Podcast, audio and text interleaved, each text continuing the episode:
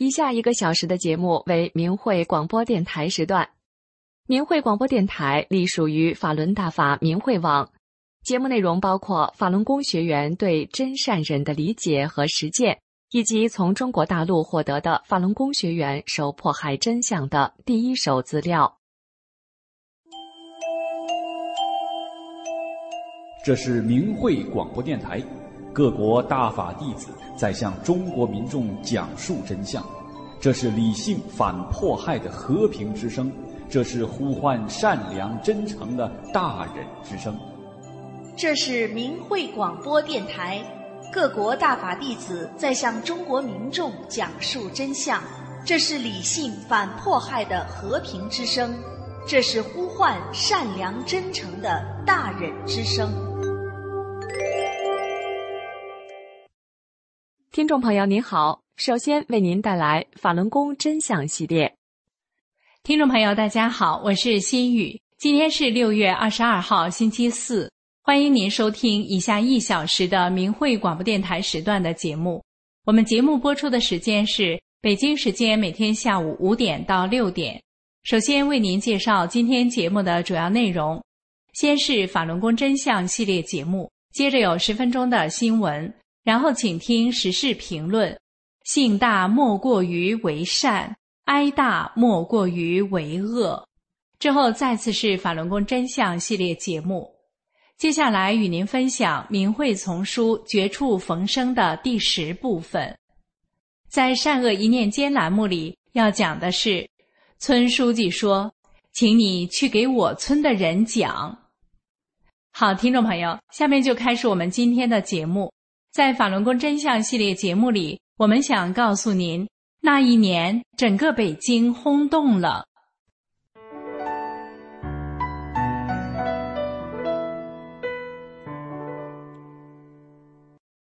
听众朋友您好，这里是明慧广播电台法轮功真相系列，今天为您带来的是那一年整个北京轰动了。悠悠万事，你我有缘。在纷乱复杂的世界，希望真相给您带来吉祥和平安。众所周知，一九九二年五月十三日，法轮功在长春传出。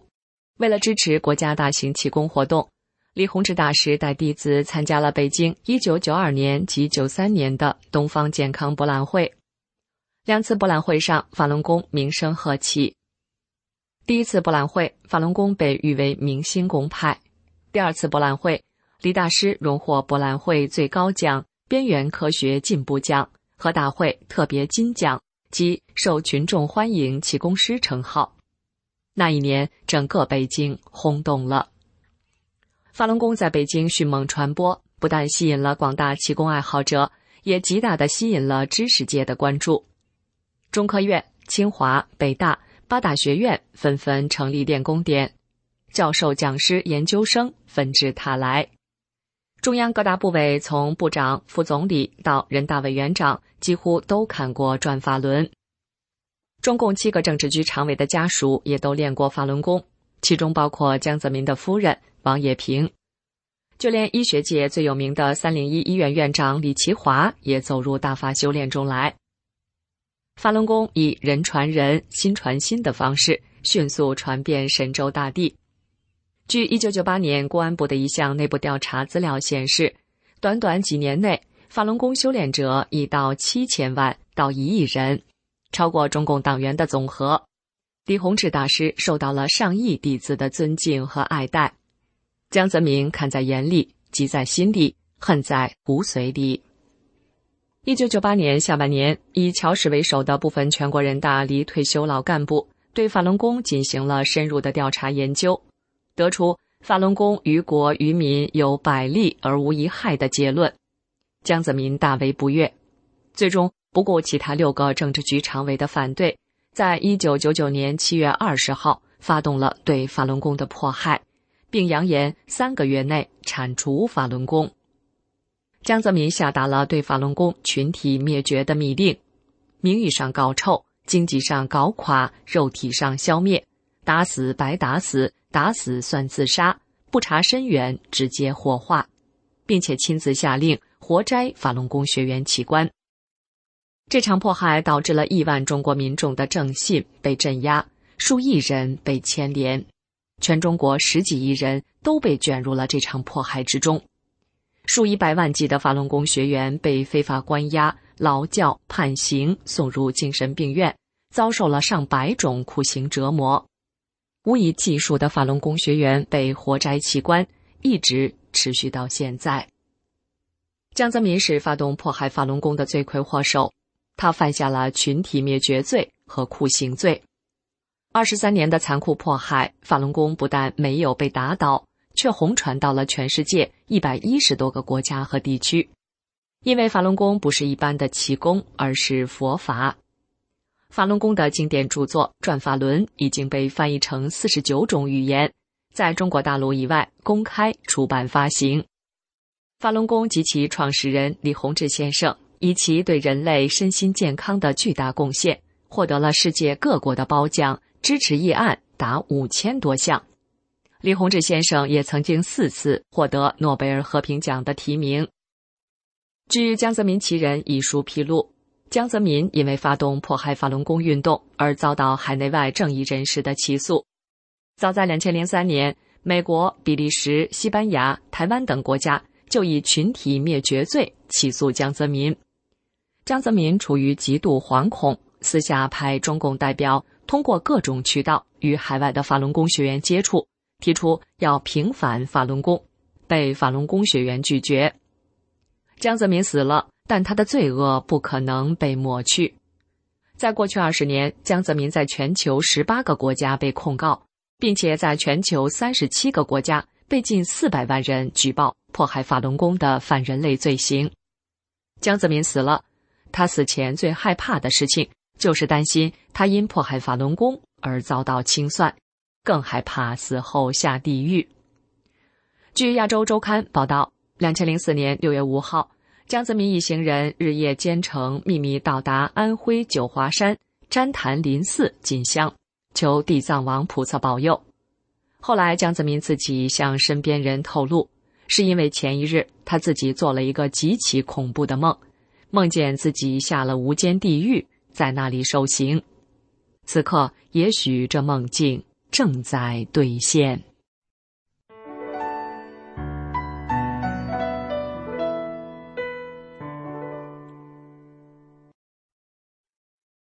接下来为您播报十分钟的新闻。欢迎收听明慧网报道的大陆消息。这期节目的主要内容有：山西法轮功学员奚秀林含冤离世；孙艳环在黑龙江女子监狱被迫害致脑血栓；孙霞被哈尔滨市道里区法院非法视频开庭。下面请听详细内容。据明慧网报道，山西省阳泉市平定县法轮功学员奚秀林女士长期遭中共当局人员骚扰恐吓，她曾经被非法劳教判刑。二零二一年十一月出狱回家后，继续遭受中共人员骚扰，身体一直没有恢复。今年六月，奚秀林含冤离世。奚秀林是平定县南澳村人，一九九九年开始修炼法轮功。中共迫害法轮功后，二零零三年，奚秀林被平定县公安局警察绑架，被非法劳教一年零两个月，在太原新店女子劳教所遭受迫害。二零二零年八月。奚秀林遭十几个警察破门而入绑架，后被劫持到阳泉拘留所，非法拘留十五天后，奚秀林被送往阳泉市盂县看守所。体检结果显示他严重贫血，后被放回家。同年十二月，奚秀林被平定法院非法庭审，不让家属旁听。庭审结束后，奚秀林被强行体检，贫血状况更加严重，看守所拒收，将奚秀林送回家。平定县公安局给奚秀林下发了所谓监视居住六个月的通知。二零二一年一月，奚秀林又被平定县法院非法网上庭审，后被非法判刑十个月。谢秀林被平定县法院、检察院人员绑架至阳泉看守所，继续迫害。同年十一月，谢秀林冤狱结束，回到家，继续被中共人员骚扰，担惊受怕，身体一直没有恢复。于今年六月含冤离世。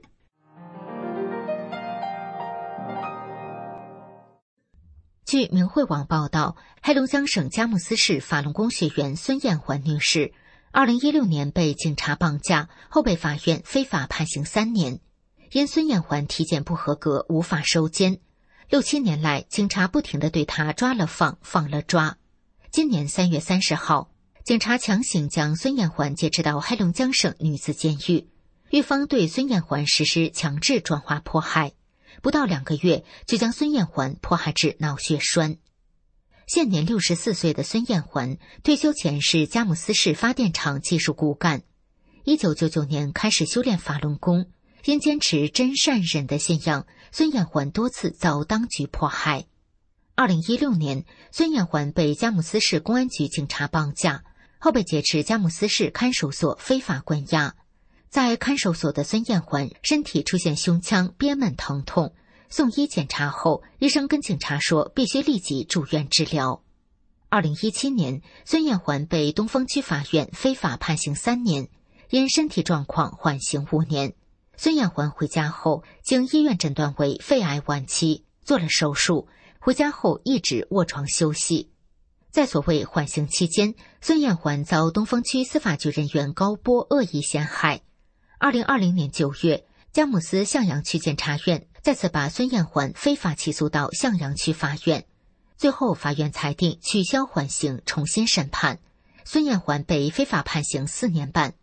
由于孙艳环的身体状况不适合关押，暂予监外执行。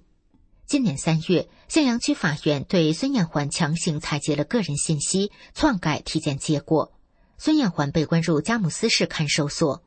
后来，警察又强行将孙艳环劫持到黑龙江省女子监狱，狱方对孙艳环进行强制洗脑转化。近期得知，孙艳环已经被迫害致脑血栓。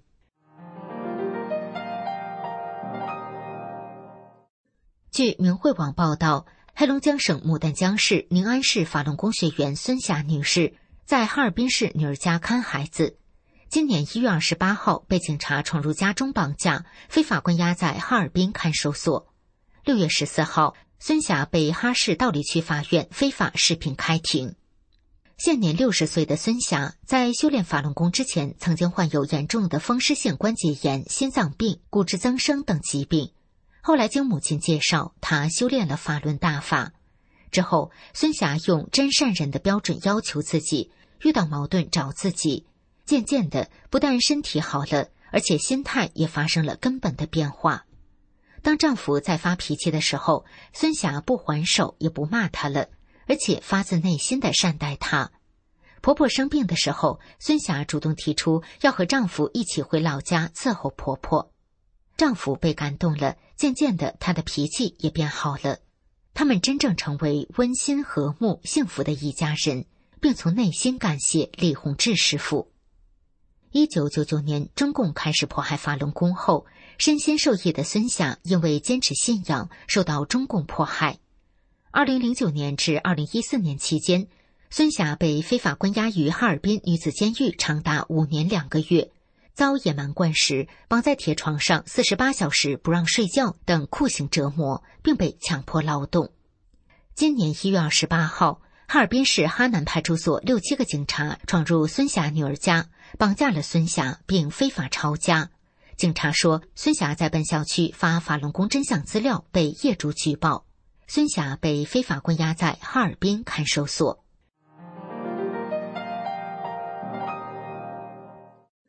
据明慧网统计，迄今为止，被中共迫害致死的法轮功学员中，能够查明身份的有四千九百六十六人。但由于信息封锁，尤其是中共掩盖活摘法轮功学员器官的罪行，法轮功学员因迫害而导致的实际死亡人数远远超过这个数字。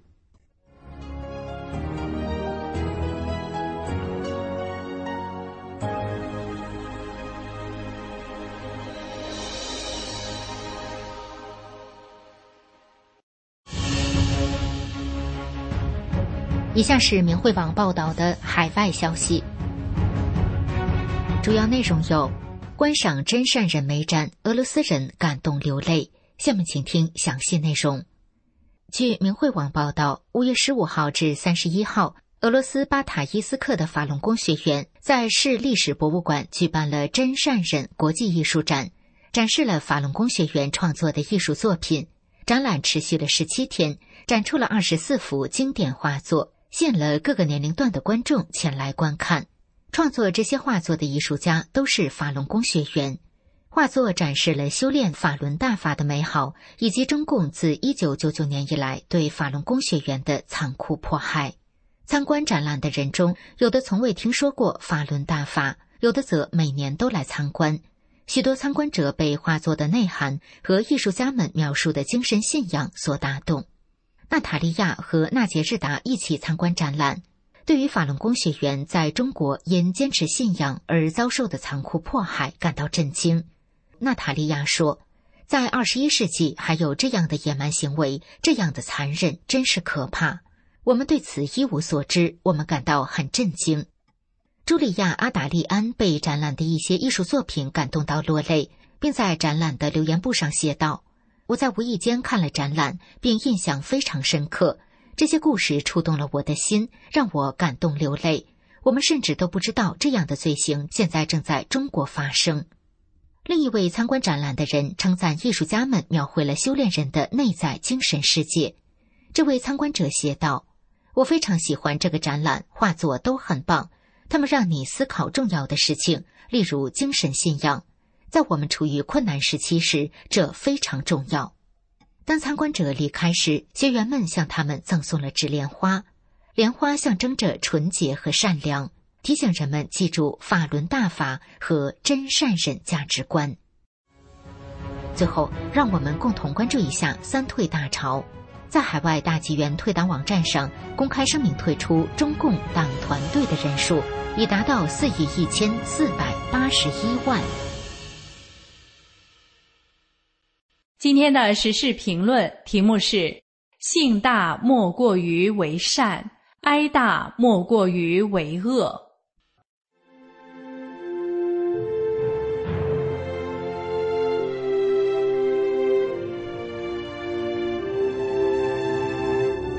请听时事评论：性大莫过于为善，哀大莫过于为恶。文章发表于明慧网，二零二二年八月三十日。一九六三年，一位叫玛丽班尼的女孩写信给《芝加哥论坛报》，因为她实在搞不明白，为什么她帮妈妈把烤好的甜饼送到餐桌上。得到的只是一句“好孩子”的夸奖，而她那个什么都不干、只知捣蛋的弟弟，得到的却是一个甜饼。他想问一问无所不知的希勒库斯特先生：上帝真的是公平的吗？为什么他在家和学校常看到一些像他这样的好孩子被上帝遗忘了？希勒库斯特是芝加哥论坛报儿童版。你说我说栏目的主持人，十多年来，孩子们有关上帝为什么不奖赏好人、为什么不惩罚坏人之类的来信，他收到不下一千封。每当拆阅这样的信件，他心里就非常沉重，因为他不知该怎样回答这些问题。一次在参加朋友婚礼的时候，受牧师的启发。库斯特先生立即给玛丽回了一封信，信的题目是“上帝让你成为好孩子，就是对你的最高奖赏。”这封信在芝加哥论坛报刊登之后，在很短的时间内被美国及欧洲一千多家报刊转载。以后每年儿童节，他们都要再刊登一次，成为孩子们的最爱。纯真的孩子还没有形成成熟的价值观，做一个好孩子，希望得到夸奖和奖励，这是很自然的。主持人灵光一现，说出了“上帝让你成为好孩子，就是对你的最高奖赏”这句话，其实是源自于其心灵深处对神的信仰，对普世价值的领悟。这句话能引起人们的共鸣，说明每一个人的心目中都有对善良、真诚、宽容等美好品德的向往，对普世价值的认同。而地球的另一端，虽然环境大不相同，但同样体现着人们心灵深处对美好品德的向往。二零零四年四月，几位法轮功学员被中共当局绑架，关押在公安局的一个地下通道里。一个警察从腰中抽出他宽宽的皮带，向一个坐在墙边的年轻的男学员狠命的抡去。这时，一位大姐扑了过去，双手抱住了男学员的头，皮带雨点般的打在了大姐的手臂上、头上。这个打手一边抽打着，一边喊叫着：“走开！他是你的什么人？”大姐正言制止打手，说：“是我的弟弟，放下你的皮带，不然你会后悔的。”打手仍然挥舞着手中的皮带。正在这时，通道的尽头那个很亮的地方，一个小小的人影走了过来。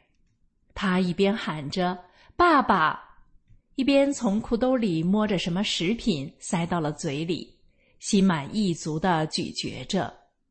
这个警察停下了手，显然他是这个孩子的父亲。他应了儿子一声，又摆着架势要抡起手中宽宽的皮带。大姐松开了护着学员的手臂，慢慢的站立起了身子，看着这个六七岁年龄的男孩。男孩依然在专心致志的掏摸着口袋，嘴里也依然心满意足的品味着。令人惊讶的是，这么小小的年纪。竟然能如此泰然自若的漠视着眼前的残酷。大姐用不容置疑的语气告诉那个又要继续行凶的警察说：“你把孩子带走。”打手一愣，随即得意的说：“放心，我的儿子是久经沙场的，这种场面吓不着他。”那一刻。大姐从内心为那对父子感到悲哀，用坚定的语气对他说：“你把孩子带走。有一天，不久的将来，他知道你今天凶狠的、毫无人性的抡起皮带，毒打的是这个世界上最善良的人们的时候，你知道吗？他会唾弃你的，在他面前。”你将失去做父亲的尊严。那个警察怔怔的愣在那里。这时，地下通道里一片寂静，他的同伙们也傻傻的、呆呆的看着他。过了片刻，他双手慢慢的平展开皮带，把它系在了腰上。他低着头。拎起了那只小小的手，向外走去。他走了几步，停了下来，俯下身，用在场的每个人都听得见的声音对着儿子说：“跟阿姨再见，说谢谢阿姨。”孩子回转过身来，扬起了小手，稚气的喊着：“谢谢阿姨，阿姨再见。”通道里所有的人都静静的目送着他们。他们将要走到通道的尽头的时候，那位刚刚放下皮带的警察挥舞着他的右手，向着法轮功学员们致意，然后领着他的儿子走向地下通道口那个亮亮的地方。后来听人们说。他是这里一个有名的打手，但从那以后，同单位的人再没见他挥舞过皮鞭。即使是打手，人性中也有对儿子的慈爱，也有对善的认同，也有对自己恶行的否定与悔过。法轮功学员用自己的宽容。唤醒了打手埋在心底的善，让他停止行恶。与那些被中共洗脑、依然没有清醒、依然在行恶的人相比，他无疑是幸运的。没有哪个父母希望自己寄以厚望的儿子成为一个打人的凶手，没有哪个妻子希望自己终身依靠的丈夫是一个残暴的恶徒，没有哪个孩子。希望自己视为偶像的父亲是一个迫害好人的恶人。当一个本应守护正义、主持公道的警察沦为毫无人性、残害良善的暴徒，对他自己以及至亲的亲人们来说，那是怎样的一种悲哀！每个人的内心里。都埋着一颗善良的种子，在生命的过程中，能守住这份善良，这个生命就是有希望的。以上的时事评论内容选编自《明慧征文选登》中的评论文章。性大莫过于为善，哀大莫过于为恶。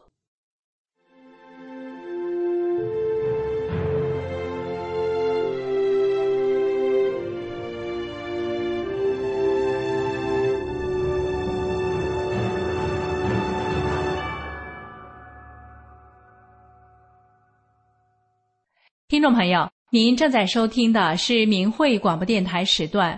我们节目播出的时间是北京时间每天下午五点到六点。更多节目可以通过破网软件到明慧电台网站收听，网址是 m h r a d i o 点 o r g。欢迎您继续收听。下面是法轮功真相系列节目，我们来听听。法轮大法是超出现代科学的真正科学。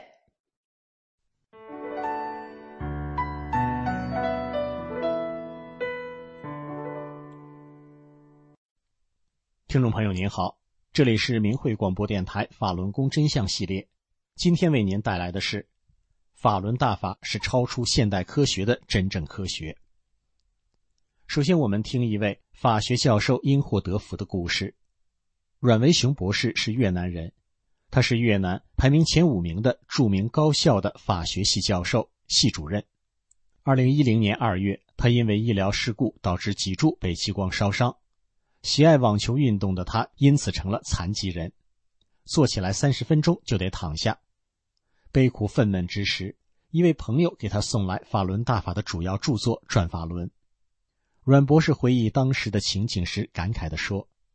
读完一遍《转法轮》后，我觉得书中的内容让我震撼。我一生诚实善待他人，我觉得这书像是专为我写的，教人做好人，是我找了一辈子的东西。阮博士说：“当我再次读《转法轮》时，意识到这是一本教人修炼的书，于是又读了第三遍。之后我发现，在没有做任何治疗的情况下，脊柱已康复。”我能站起来了。打开法轮大法的网站明慧网，这样的神奇故事比比皆是。有一位老人，他突发脑梗塞加脑出血，四十多天昏迷不醒。他的老伴是一位法轮功学员，一直在他耳边读转法轮。老人被唤醒了，醒来后的老人坚持读转法轮，最后他精神抖擞的走出医院。老人的变化让医生、护士、病人和家属们都震撼不已。而马阿姨的事情更是个奇迹。马阿姨在上世纪九十年代初因双侧肺叶烂掉被医院判了死刑，他左侧肺叶已经烂没了，右侧肺叶只剩一点。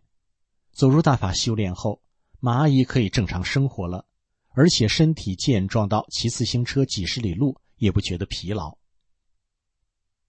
还有一位三十多岁的女子，不幸得了乳腺癌，癌症扩散后，她修炼法轮功的母亲坚持让她尝试修炼法轮功。这位女子很快变成了一位身体健康的正常人。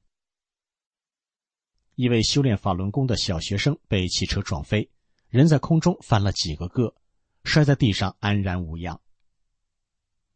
一家工厂因天然气管道漏气发生了爆炸，窗玻璃都被震碎了，但里面的法轮功学员和厂长毫发未损。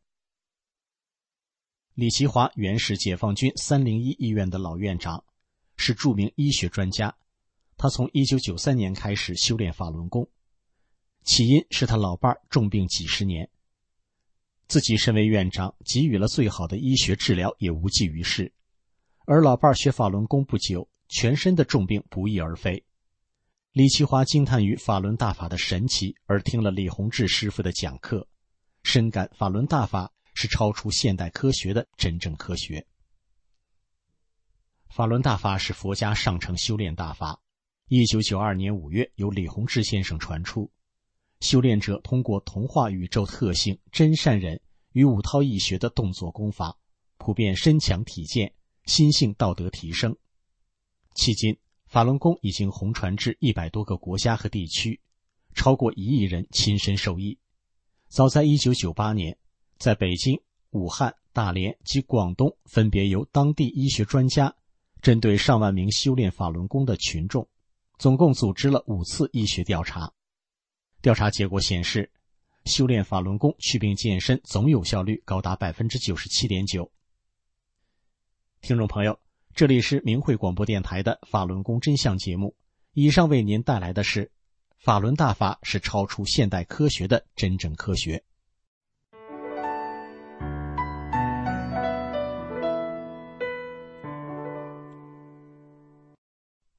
接下来，我们将与您分享《明慧丛书》绝处逢生第十部分：一、农药中毒得怪病，医生无奈放弃，李老师给我新生；二、血小板减少症痊愈，失学五年的我重回校园。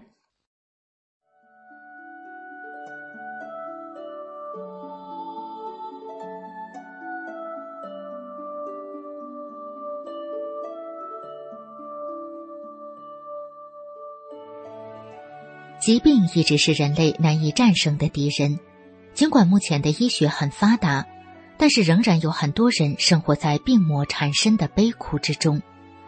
在明慧丛书编辑小组所编辑的《绝处逢生》这本书里，我们看到罹患各种顽疾和绝症的人们，因缘际遇修炼法轮功之后，都得以绝处逢生，开始了身心健康的修炼生涯。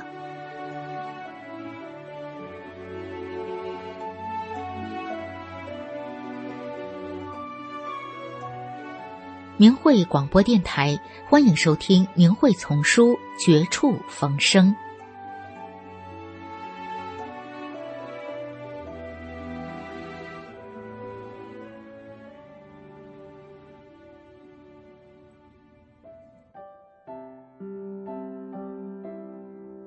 农药中毒得怪病，医生无奈放弃，李老师给我新生。文章发表于明慧网，二零零三年十一月十一日。我是一个农民，由于常年务农，生活贫寒，身体受到很大的伤害。多年的气管炎病使我每到入秋以后就出不了门，气喘体虚，下不了床。谁知祸不单行，在一次打农药时药物中毒，从那时起得了一种怪病。时常发高烧，全身浮肿，浑身上下干裂大小口子，不时往外渗血水，有的皮肤就像鱼鳞一般层层叠叠，黑褐色皮肤坚硬奇痒，难受的整天睡不着觉，真是身心痛苦难以形容。五年来到处求医，烧香磕头都无济于事。今年夏天病情突然加重。眼睛肿的都挡住了视线，行动十分困难。孩子们一看不行，就把我送到大城市医院就诊。经医生多方会诊，认为此类皮肤病实属罕见，药物治疗不见奇效，时重时轻，并且也不知叫什么病症。为此，医院把我的病情做专题研究。同时在检查中还发现我的肺部有块阴影，但还需进一步切片化验确诊。住院期间，家里的亲朋好友前来探望，见此情景都偷偷抹泪叹气。从他们的表情中，我也意识到了自己病情的严重。就在这时，有一个好人问我：“相信法轮功吧？如果你相信法轮功，你就在心里默念‘法轮大法好，真善人好’。”我说：“我相信。”就这样。我在心里默念“法轮大法好，真善人好”。到了开刀的这天，医生一天给我做了四次全面检查，结果都不理想。几个大夫会诊，认为像我这样病情这么严重、浮肿的打针连血管都很难找到的病人，怕是连手术台也下不来，所以他们决定不能开刀。医生给我孩子说。你父亲的病太重了，不能再动手术了，一动恐怕就下不来手术台了。再继续住院治疗，你们也付不起医疗费。这样吧，给你们再开点针药，回家再打打看。他想吃什么就给他买点什么。就这样，我出院回家了。回家后，孩子们继续按疗程给我吃药打针，这一折腾。我也没有坚持念法轮大法好，真善人好。半个月过去了，我的病也不见轻。我对孩子们说：“干脆咱们不打了，又不管用，打它干啥？白花钱，病也就这样了。反正我已经相信法轮功了，我就把自己交给法轮功了。从这起，我坚持默念法轮大法好，真善人好。”因为我当时还起不来床，孩子们就给我读李老师的大法听，听着感到身上特别舒服，越听越愿意听。我给孩子们说：“你问问人家，能把这本书给我留下吗？”人家真把这本书送给了我，高兴的我都睡不着觉了。没想到奇迹真的出现了，那天我心里非常痛快，就感到胸前豁的清亮了。第二天我就能坐起来了，烧也退了，肿也消了。第三天我就下地活动了，被子、褥子和床板等处都水灵灵的。眼看着自己的身体一天比一天好，有一天大夫来家访，看到我的变化，惊讶地说：“哎呀，变化太大了，吃的什么药啊？真的不可思议。”全家看到此情景，别提多高兴了。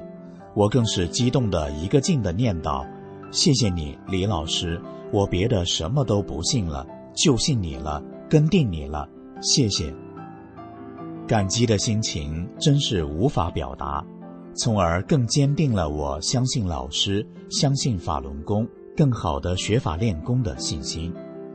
从那以后，我坚持天天练功学法。我虽然认字不多，但我坚持多学勤问。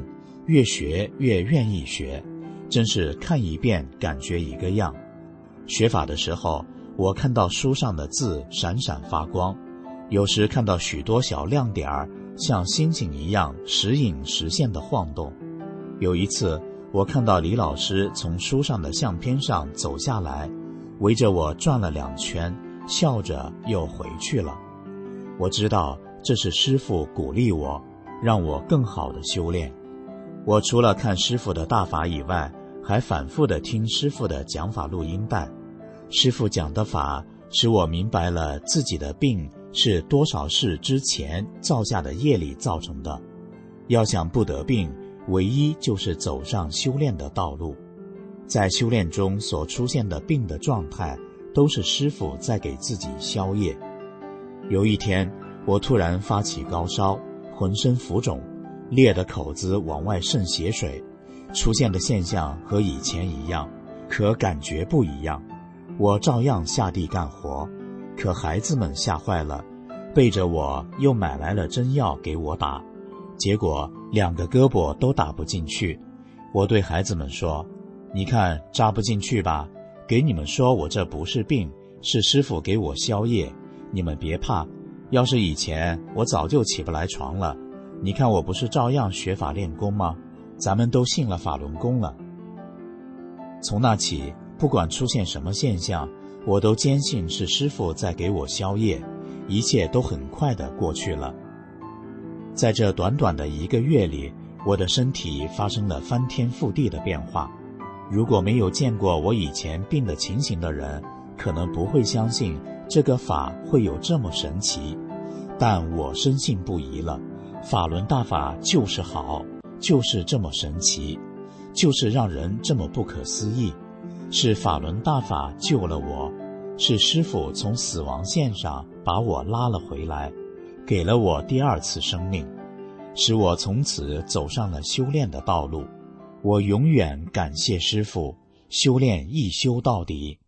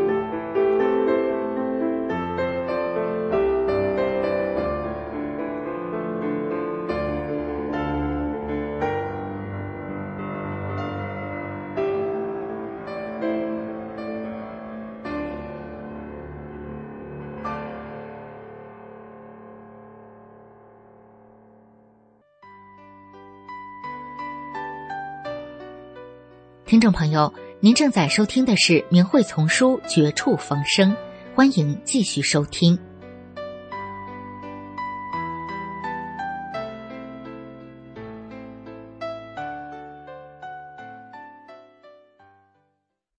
血小板减少症痊愈，失学五年的我重返校园。文章发表于明慧网，二零零一年十一月十五日。一九九零年十一月份，我还是小学一年级的学生，在学校上学时掉了一颗牙，接着就流血不止。爸爸带我到部队医院去化验血，确诊为血小板减少症。听医生讲，正常人的血小板是十到三十万，而我的血小板只有五到六万，最低时才仅有一万。经过多次的住院治疗都没有明显的效果，长期的打针吃药也不见好转，身体是越来越虚弱，我不得不休学，全家人都为我的病犯愁，亲朋好友到处为我求医问药，就这样在痛苦中我度过了五年，病情毫无起色。在走投无路之时，我们听说了法轮功，爸爸带着妈妈和我一起去学功。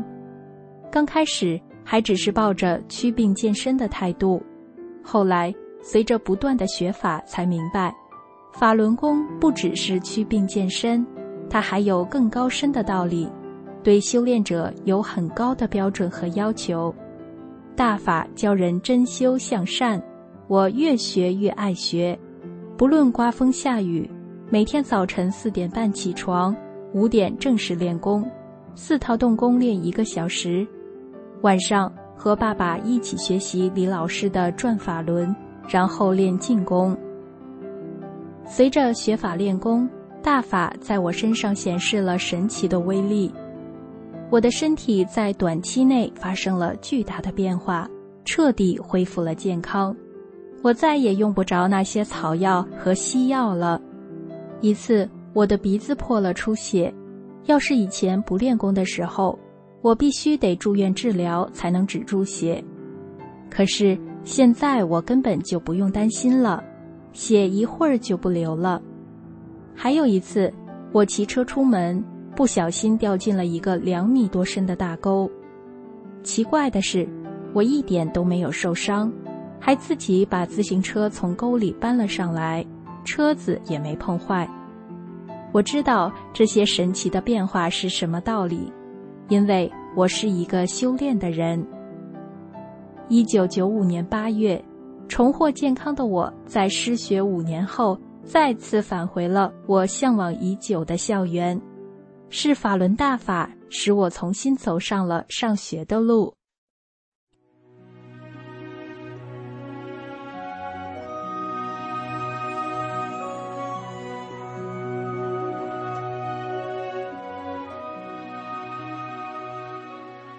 明慧广播电台这一期的明慧丛书《绝处逢生》就播送到这里，谢谢您的收听。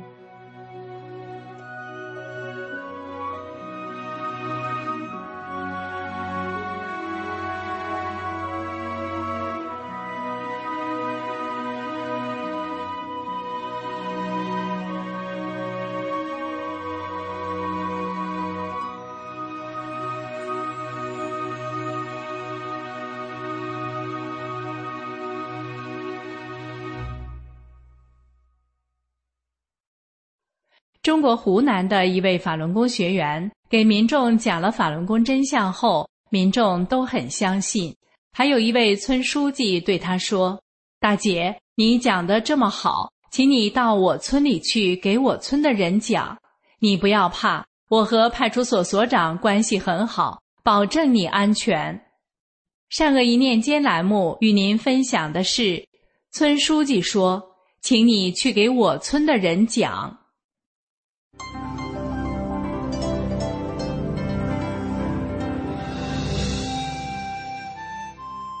人心生一念，天地尽皆知。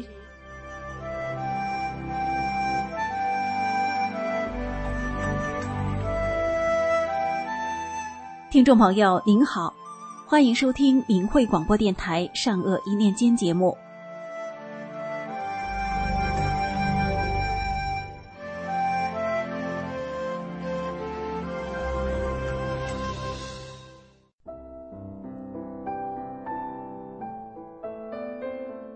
中国湖南省的一位法轮功学员给民众讲了法轮功真相后，人们都很相信，并且得了福报。还有一位村书记邀请他到自己的村子里给村民讲，并保证他的安全。这是民众明白真相后主动传播真相的善举。下面来听这位法轮功学员讲的几个小故事。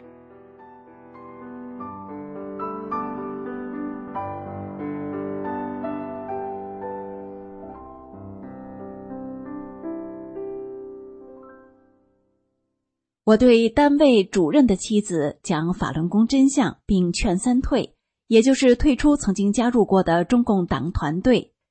主任妻子很相信大法真相，做了三退，还诚心的默念“法轮大法好，真善人好”九字真言。有一天，他在池塘边洗菜，一个不小心掉进了池塘里，但是他神奇的慢慢浮起来，不再下沉。后来他自己游到岸边获救了。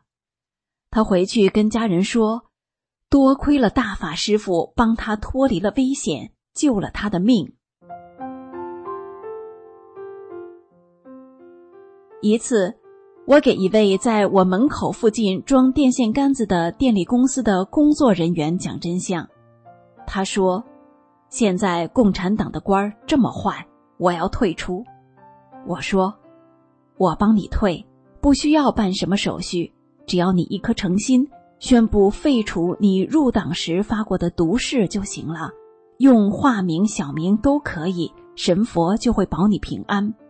他说：“我用真名退。”之后我告诉他要常念法轮大法好，真善人好九字真言，会得福报。他谢了我，我跟他说要谢谢我们师傅。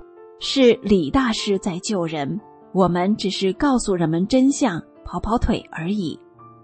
这位电力公司的工作人员再一次见到我的时候跟我说：“大姐，我退了党之后，身体好多了，胃也不疼了，精神也好了，体重也增加了。”我说：“是因为你真心退出了中共组织，我师傅就管你了。”我真的为这些明白法轮功真相的民众感到高兴，这是师傅对世人的慈悲。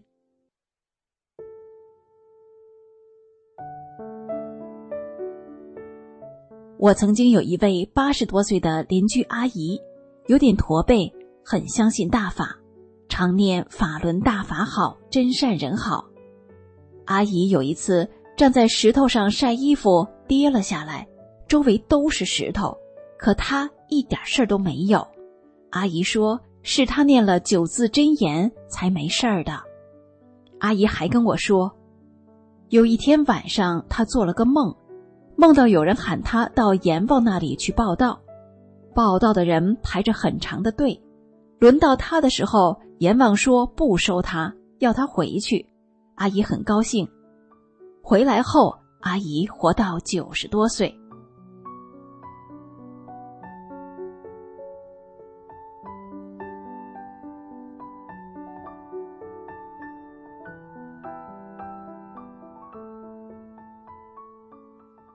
还有一次，我去乡村集市发法轮功真相资料，看见家居店门口坐着好几个男人在聊天都是五十岁左右的样子。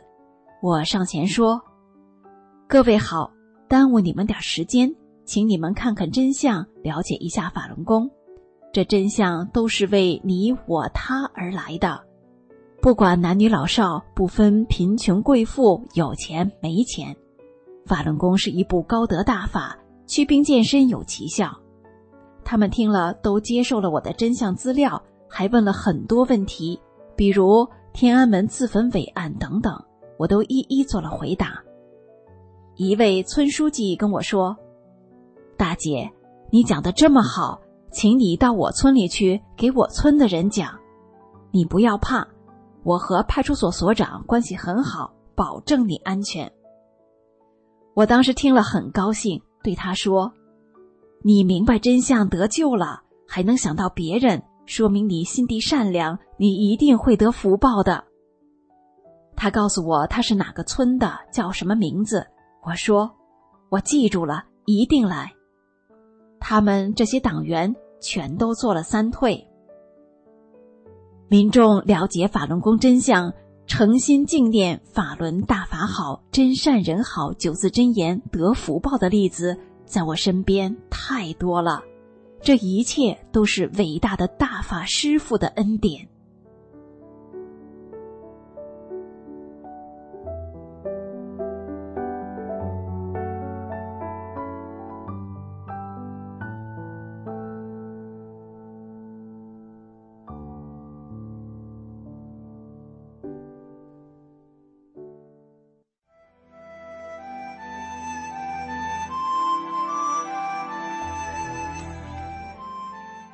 听众朋友，今天的善恶一念间就到这里，感谢您的收听。